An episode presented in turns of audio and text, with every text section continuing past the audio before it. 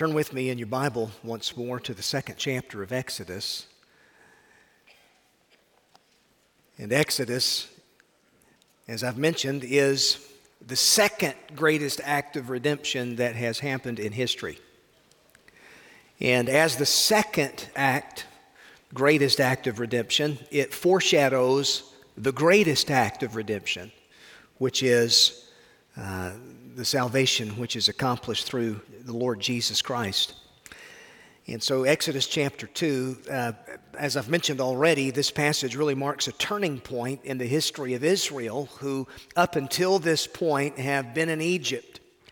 And you know the story. They've been suffering under the heavy hand of Pharaoh.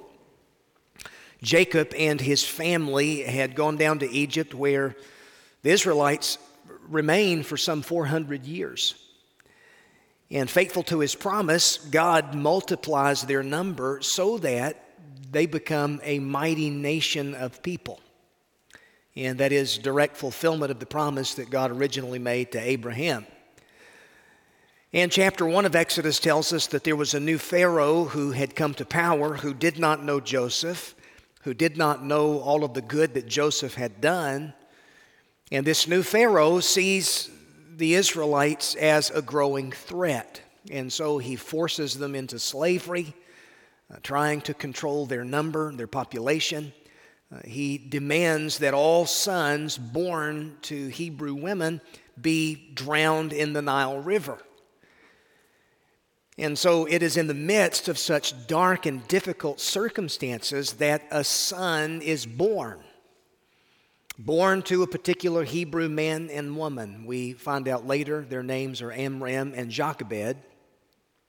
They hide their infant son for three months, and when he could no longer be hidden, uh, his mother prepares a little basket, uh, places her infant son in that basket, and then sets it among the reeds of the riverbank there along the Nile. Well, it just so happened that the daughter of Pharaoh comes down to the river and sees that little basket. Uh, she has one of her servants fetch it for her. When she opens it, she discovers that there's a little Hebrew baby crying to the top of his lungs. Now, you can imagine that scene. The baby's sister asks if she could go find a nurse, and you know the rest of the story. She goes and finds Jochebed, the baby's mother, who then gets paid by Pharaoh's daughter to nurse her own son. And it's all just uh, evidence of the providential working of God behind the scenes because this baby is Moses. And he's the very one that God is going to raise up to deliver the Israelites from their bondage. So the birth of Moses marks a decisive turning point in the history of Israel. The fortunes are about to change for the people of God because Moses' life is a fulcrum upon which a new chapter of freedom is about to open up. And yet, Exodus chapter 2 also marks a turning point in the life of Moses himself personally. And if we compare Scripture with Scripture, we'll learn that there are 40 years that pass between verses 10 and 11 here in Exodus chapter 2. We're virtually told nothing about Moses' childhood, nothing about what it must have been like to grow up in the palace of the Pharaoh, nothing about all of the wealth, nothing about all of the opportunity that Moses would have been afforded. The New Testament fills in a few of those details in Acts chapter 7 in Stephen's sermon before the Sanhedrin where we're told by Stephen that Moses was instructed in all of the wisdom of the Egyptians. He was mighty in words and deeds. So that means Moses has a very impressive background. Uh, he has a highly credentialed resume as far as Egypt would have been concerned. But none of that is what qualifies him as Israel's deliverer. Now, you and I know Moses as the man of God that history shows him to be. But the truth is, before God will use a man, God first of all has to make that man. And that's what we see happening here in this second chapter of Exodus. So if you've got your Bible there, let's read Exodus chapter 2, verse number 11, where the story picks up in Moses' life. One day, when Moses had grown up, he went out to his people, he looked on their burdens, and he saw an Egyptian beating a Hebrew, one of his people. He looked this way and that, and seeing no one, he struck down the Egyptian and hid him in the sand. When he went out the next day, behold, two Hebrews were struggling together, and he said to the man in the wrong, Why do you strike your companion? He answered, Who made you a prince and a judge over us? Do you mean to kill me as you killed the Egyptian? Then Moses was afraid and thought, Surely the thing is known. When Pharaoh heard of it, he sought to kill Moses. But Moses fled from Pharaoh and stayed in the land of Midian, and he sat down by a well. Now the priest of Midian had seven daughters, and they came and drew water and filled the troughs to water their father's flock. The shepherds came and drove them away, but Moses stood up and saved them and watered their flock. When they came home to their father, Reuel, he said, How is it that you've come home so soon today? They said, An Egyptian delivered us out of the hand of the shepherds, and we drew water for us. He drew water for us and watered the flock. He said to his daughters, Then where is he? Why have you left the man? Call him that he may eat bread. Moses was content to dwell with the man, and he gave Moses his daughter Zipporah. She gave birth to a son, and he called his name Gershom, for he said, I have been a sojourner in a foreign land. during those many days, the king of Egypt died, and the people of Israel groaned because of their slavery and cried out for help. Their cry for rescue from slavery came up to God. Now, listen to this. And God heard their groaning and God remembered his covenant with Abraham, with Isaac, and with Jacob. God saw the people of Israel, and God knew. So I want to preach once more from this subject the turning point. A turning point both in the life of the Israelites, but in particular, a turning point in Moses' own life, his own life. What you see happening here in this last part of Exodus chapter 2 is the making of the man of God. And it's in a wilderness place that God is going to shape Moses into the man that he wants him to be. And often the making of a man or a woman often happens not in these big, flashy, spectacular ways, not the mountaintop moments of life, but in the ordinary rhythms of life, the ups and the downs, the turning points of life. That's how it was for Moses, and it'll be that same way for us. But you see, here at this season of his life, Moses is learning some very valuable lessons that are going to remain with him all throughout the remainder of his days. Now, there are four lessons here. Uh, the first two we looked at last week. I want to give you the last two. But the first two were this uh, Moses learns a personal lesson in identity. Because verse 11 reveals that Moses knew who he was. Evidently, there came a point in his life the New Testament tells us that it was when he was 40 years old that Moses, it came into his heart for him to go out and visit his brethren, the people of Israel. Uh, verse 11 here says that he went out to his people, and that's a detail that's mentioned twice the fact that he sees these Israelites now as being his people. The idea is there's this shared sense of solidarity with the Israelites. And that means all those years that he spent in the palace of Pharaoh, in the schools of Egypt, that had not diminished his understanding of who he was. So when he decides to visit his brethren, he goes out as one of them. Moses knows that he's a Hebrew. He knows that he's a descendant of Abraham. He knows that he is someone who's come to inherit all of the blessing and the promises uh, that were given to Abraham and his descendants. Now, the writer of Hebrews expresses it this way in Hebrews 11 that it was by faith Moses, when he was grown up, he refused to be called the son of Pharaoh's daughter. That is, there came a decisive turning point in his life when he turned his back on all that Egypt had to offer him. All of the luxury, all of the comfort, the creature comforts. The identity that, is, that Egypt wanted to assign to him, the name that Egypt wanted to attach to him, Moses turned his back on that and so identifies with the people of God. And the writer of Hebrews says that this was by faith, that it was a faith decision that Moses makes in his life. Uh, he considers the reproach of Christ greater wealth than all the treasures of Egypt because he was looking forward to the reward. His ultimate hope was not in what Egypt could give him, but his hope was in what God had promised. And so we learn from that a very valuable lesson the lesson of identity. Do you know who you are? The world has a name that it wants to give you, but do you know who you really are as someone who's been uniquely made in the image of God?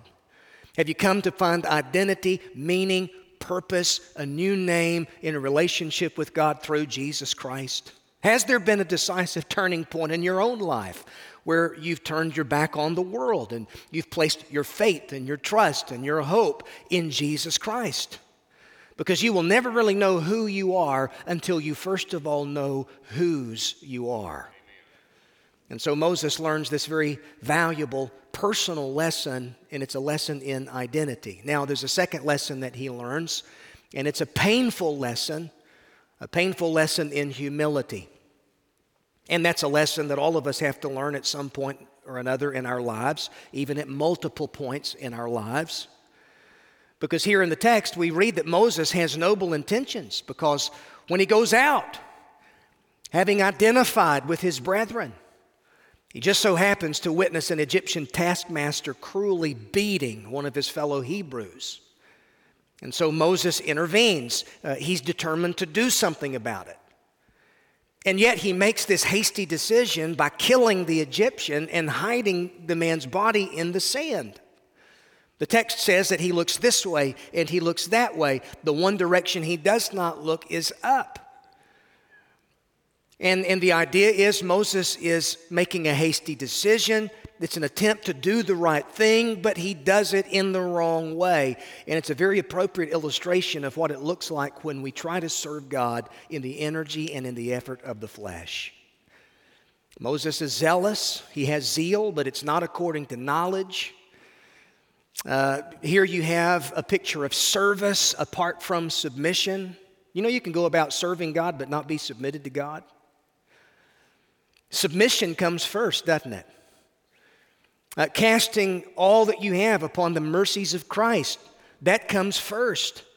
It's easy for us to get ahead of God. It's easy for us, if we're not careful, to become so agitated and, and, and impatient when we feel like things are not happening as quick as we would like for them to, it's easy for us to get ahead of God and make a hasty decision in life. And, folks, that's why we need to be men and women of prayer and men and women who spend time with God in the pages of His Word, walking with God. You know, the Christian life, it's not a sprint, it's more like a marathon. And so Moses, he's learning this painful lesson in humility. Now, the next day, when he goes out, he sees two of his fellow Hebrews striving together. And so here he steps in as a mediator and says to the man in the wrong, Why do you strike your companion? Well, notice how the, the man responds to Moses. He says, Who made you a prince and a judge over us? Do you mean to kill me just as you killed the Egyptian? So there's this idea that there's a loss of moral credibility. That's what happens oftentimes when we get out of the will of God. We act in the energy of the flesh as believers. If we're not careful, we can lose our witness in the eyes of those that we want to have a, a witness to. So Moses realizes his cover's blown. The thing has become known. He has this fearful reaction. Verse 15 says that he flees from Pharaoh and he, he flees all the way to the land of Midian. So, after this failed attempt at saving his people, Moses is now running for his life. He's a fugitive, a man on the run. He's no doubt exhausted, no doubt full of emotion, wondering where his life is headed. And, and we get all the way down uh, to the end of verse 15, and we discover that he sits down by a well. A well in a dry place. You know, the Bible, in the Bible, we, we discovered that wells are often places where things happen, places where people meet. A well is often a hub of social activity, a place of interaction, a place where random encounters turn out to be very providential encounters. It was at a well where Abraham's servant on a quest to find a bride for Isaac. It was there at a well that he meets Rebekah. It was at a well where Jacob met Rachel. John chapter 4 talks about a providential encounter that Jesus has with a particular woman of Samaria at a well. Wells are often places where things happen. Wells are often places where, where you see the providential workings of God in someone's life. And so it's not surprising then that we see the providential hand of God working in, in Moses' life. The arid, desolate desert of Midian, this is going to be his zip code for the next 40 years of his life. Now remember, we can take Moses' life. He lives to be 120. We can sort of divide his life into three categories, each containing 40 years. His first 40 years were spent in Egypt. D.L. Moody says that he's there in Egypt first 40 years thinking he's somebody. The second 40 years are going to be spent somewhere in the backside of the Midianite wilderness, and it's there he's learning that he's really a nobody. But those aren't wasted years in his life because it's there in the wilderness place of life that he's going to meet the great somebody. And then Moses is going to learn that the next uh, last 40 years of his life, he's going to be learning how that great somebody can take nobodies like us and use them for his purposes. And so, the third lesson then that Moses is going to learn at this juncture in his life is a patient lesson in obscurity. Identity, humility, and now here we see Moses in a place of obscurity. Midian. Now, that's interesting when you think about what the Bible says about Moses, how he had been educated in all of the wisdom and all of the learning of the Egyptians. He had received an education from the finest schools that Egypt had to offer. You know, speaking of schools, you may be interested to know that there are some 4,414 institutions of higher learning in our own country. Did you know that? That's a lot of colleges and universities, isn't it? Of those, 2,832 are four year colleges and universities, 1,582 are two year schools, According to latest data, there are 1,050 community colleges in our country. So there's just any number of places in our country where a person can go to receive a top notch education. Now, you know that U.S. News and World Report, every year they release their top universities. Usually you have the Ivy League schools like Princeton and MIT, Stanford or Harvard or Yale. They're somewhere in the top three. Duke is somewhere up there too, regrettably, I have to say. But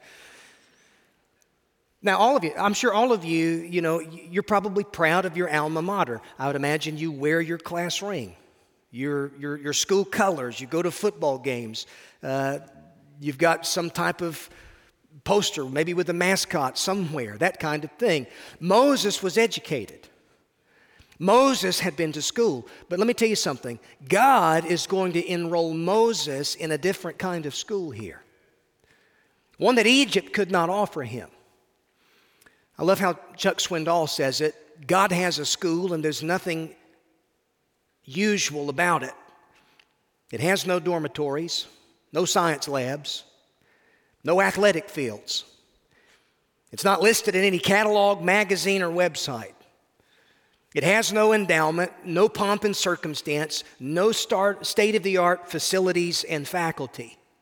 Moses is going to receive an education from Wilderness University. That's the school where God places Moses. Moses is going to be enrolled in class. He's going to take a class in Wilderness 101. And the school colors are black and blue. You go to chapter 3, you'll, you'll discover that that word wilderness is a word that's used to describe where Moses ends up. Moses flees to the land of Midian. And we find out that he's going to be tending sheep in this backcountry wilderness. And it's highly significant because most of his life is going to be spent in this wilderness. Again, his first 40 years were there in, in the finest that Egypt had to offer. Well, now, really, the next 40 years, and then really the rest of his life, Moses, the majority of it, the vast majority of it, is going to be spent in the wilderness. Both his own personal wilderness and then the wilderness as he's leading the nation of Israel. That word wilderness over in, in, chapter 3, verse 1 is used to describe where Moses ends up. And it's an interesting word that's used there in the Hebrew text. It's the Hebrew word midbar. Moses is in a midbar. And that, that word is significant because it comes from a Hebrew root word which means to speak. And the idea is often the midbar is a place where God speaks. The midbar is a place where God communicates some of his most important words, which, by the way, in, in, in, this third chapter of Exodus, Moses is going to meet God in a burning bush, and God's going to speak to Moses. So I find it interesting that Moses is in a midbar, and that very word comes from a root word that means to speak. Don't think that your wilderness is a wasted place. Don't think that the midbar, the dry places of life, the dry seasons of life are useless places. Now, they're not pleasant places. But, folks, listen, oftentimes God has communicated the most important truth in my life in the midbars of life. Not so much the mountaintop places of life, not so much when things were going well in life but oftentimes when it seems like the bottom falls out, when I've gotten ahead of God, when it seems like I've failed or I've dropped the ball and I'm confronted with my own weakness and my own mortality. It's often in those moments, those midbar moments, that God has something to say. God has something to teach. So God's going to enroll Moses in the College of Midbar, and He'll put you in the same school. So, spiritually, this wilderness will be an enriching place for Moses. It won't be a wasted place, it's going to be an enriching place because as a man on the run, he ends up in the desert of Midian. Now, more than likely, this was located somewhere in the Sinai Peninsula. By the way, it is a radical change of geography uh, compared to where he had been. The first 40 years of his life, he'd been uh, living in the Egyptian, uh, the Nile River Delta, which I've got a picture of that. They'll throw that up on the screen in just a moment. If you look there, it's a green, lush place. That's the Nile River Delta. That's where Moses spends pretty much the first 40 years of his life. Uh, an oasis of sorts, everything that you could want, the finest schools, luxuries, delicacies in the palace of Pharaoh. All of that was Moses's there in, in Egypt. But then he's going to flee all the way to the desert of Midian, which is a different place. It's a desolate place, it's a rough place. That's a major, major change in terms of geography, isn't it? And yet, it's here in this midbar that God is going to do his greatest work in Moses' life. That's what the midbar is. It's often a place where, where you're stripped of your creature comforts where you're placed in an uncomfortable position. It's a difficult place, even a dry place, but, but God is using that in the life of His servant. He did that for Moses, He'll do the same thing for you. And, and by the way, you study biblical history and you'll see that this is often the pattern that's repeated over and over again with, with the servants of God. God gets them away from the ordinary uh, trappings of life and He puts them in a midbar. He puts them in a wilderness. He puts them in a desert place where He teaches them valuable truth. So, spiritually, this wilderness is going to be an enriching place for Moses. Uh, relationally, the wilderness is going to be an eye opening place for Moses. Because notice what happens in verse 16 where we're told about the priest of Midian who has seven daughters. Now, we don't have time to get into it, but Midian was also a son of Abraham, whom he fathered by his second wife, Keturah, after Sarah dies. Which means the Midianites were cousins of the Israelites, and eventually they would become the bitter enemies of Israel. But here we read that Moses finds sanctuary in the home of the priest of Midian. Now, his name is mentioned there in verse 18 as Ruel. We also know he has a second name, Jethro, but Ruel, this is a name which means friend of El. El being a, another word for God, the God of Abraham. So, evidently, this man and at least his clan uh, are worshipers of the one true God.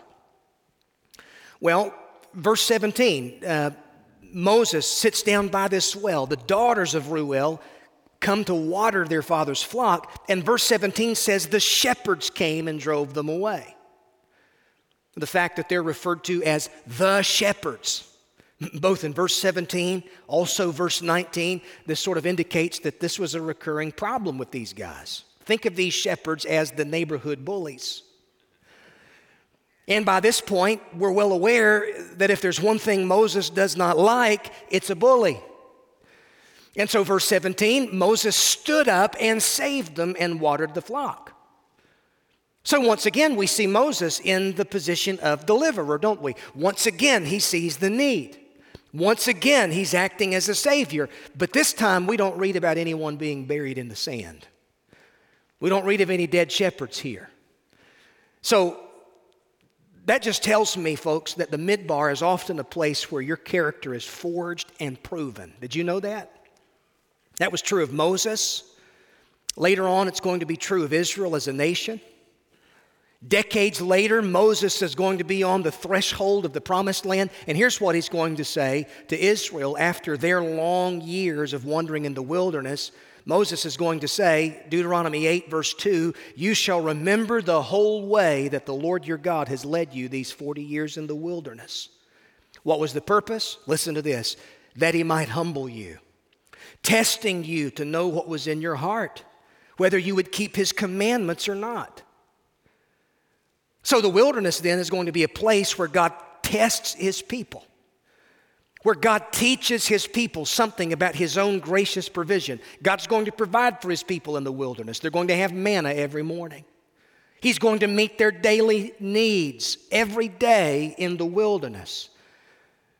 Israel learns this as a nation, but before that's true of the nation, it's going to be true of their leader. Because Moses is going to learn this same lesson during these 40 years in his own midbar. Moses is going to learn about the faithfulness of God. It's during those years that he becomes a husband. It's during these years that Moses becomes a father. Verse 21 says Moses is content to dwell with Ruel. He marries his daughter Zipporah. Moses and Zipporah have a son, and Moses names him Gershom. And you know what that name means? It means sojourner. And the reason behind the name is there in verse 22. Moses says, For I have been a sojourner in a foreign land. Moses is looking back on his life. Uh, he's, he's turned his back on all that Egypt has had to offer. He realizes that he's not home yet. He's a man who's looking forward. He's a man whose ultimate hope is in the promise that God has made. He's not living his life looking in the rearview mirror, folks. There are a lot of people looking, trying to live their life while looking in the rearview mirror. And you may feel like you're under some type of a cloud of shame or a cloud of regret, feeling like your best days are behind you. But aren't you grateful? There's a God who's promised, and you can place your faith and your trust and your confidence and your hope in His promises. God says, I've got a future for you, I've got something for you. I've not forgotten about you. You may feel like you're in a midbar in life, but listen, that's the very place where God wants to come through and make himself known to you in a powerful, personal, intimate way. So Moses is having to learn a very patient lesson in obscurity. I'll leave you with this and then we'll close. The last lesson that Moses has to learn, it's a very practical lesson. It's a lesson in divinity. You look at the last couple of verses there in chapter 2. While Moses is in the midbar, during all those many days, the king of Egypt died. So there's another political transition that's happening in Egypt. And all the while, the people of Israel groaned because of their slavery. They cried out for help. Their cry for rescue from slavery came up to God. While Moses is in the wilderness, Israel is still in bondage. They're still suffering, they're still hurting under the cruel, heavy yoke of Pharaoh. But look at verse 24 God heard their groaning. God remembered his covenant with Abraham, with Isaac, and with Jacob. God saw the people of Israel, and God knew. Amen. The first part of the chapter, we see Moses. He, all of the verbs, really from verse 11 through verse 22, all of the verbs describe the actions of Moses. But here there's a noticeable shift in the narrative. Because it's not Moses' actions that are being emphasized here, it's God's action that's being emphasized here. God hears, God remembers, God sees, and God knows. That word know there, it's the word yada in Hebrew. It's a word that means intimate knowledge. the idea is the suffering of his people was not something that escapes God's notice, but he is intimately acquainted with it. In that way, it points us to the suffering of one who's come to identify with us, our Savior, the Lord Jesus Christ, who was born as one of us, who entered into our world, who's the suffering servant described in Isaiah chapter 53. And, folks, that just tells me in the midbars of life, we're not alone. Aren't you grateful that you're not alone, even though you may feel like that? When friends and family may not be there, when physical health may no longer be what it once was, when the house is empty at Christmas time this year because there's no one calling, there's no one coming by, or when you find yourself in the midbar of your own personal failure in some way hope is not lost. God is active. God sees. God knows. God remembers. That doesn't mean that He's forgotten. No, the fact that God remembers means that now it's time for God to act. Now it's time for God to act. On His calendar, God's going to act on behalf of His people because God sees and knows their suffering. Would you stand with me for prayer this morning? F.B. Meyer,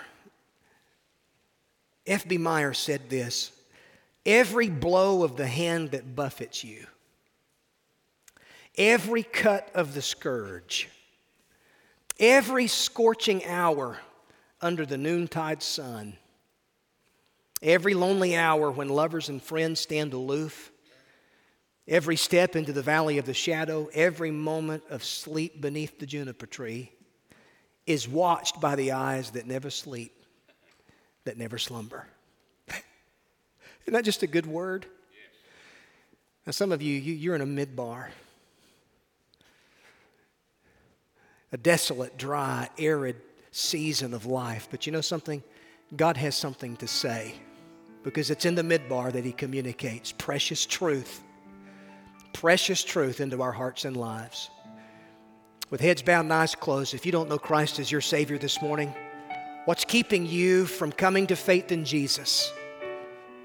He loves you, He died to save you, He's the risen Lord. Come to Him in faith. We're going to sing here in just a moment. You need to come, you need to pray, you need to get someone to come pray with you. That's fine. You, you, you say, Pastor, I'm in a midbar I am just, I need to hear the voice of God in this season in my life. Maybe you just need to come and bow and pray. I pray you have all the liberty in the world to do that this morning. Lord, thank you for your word. Thank you for your faithfulness, Lord, in our lives. You've proven yourself faithful time and time again. Have your will, Lord, in our hearts and lives for Christ's sake. Amen.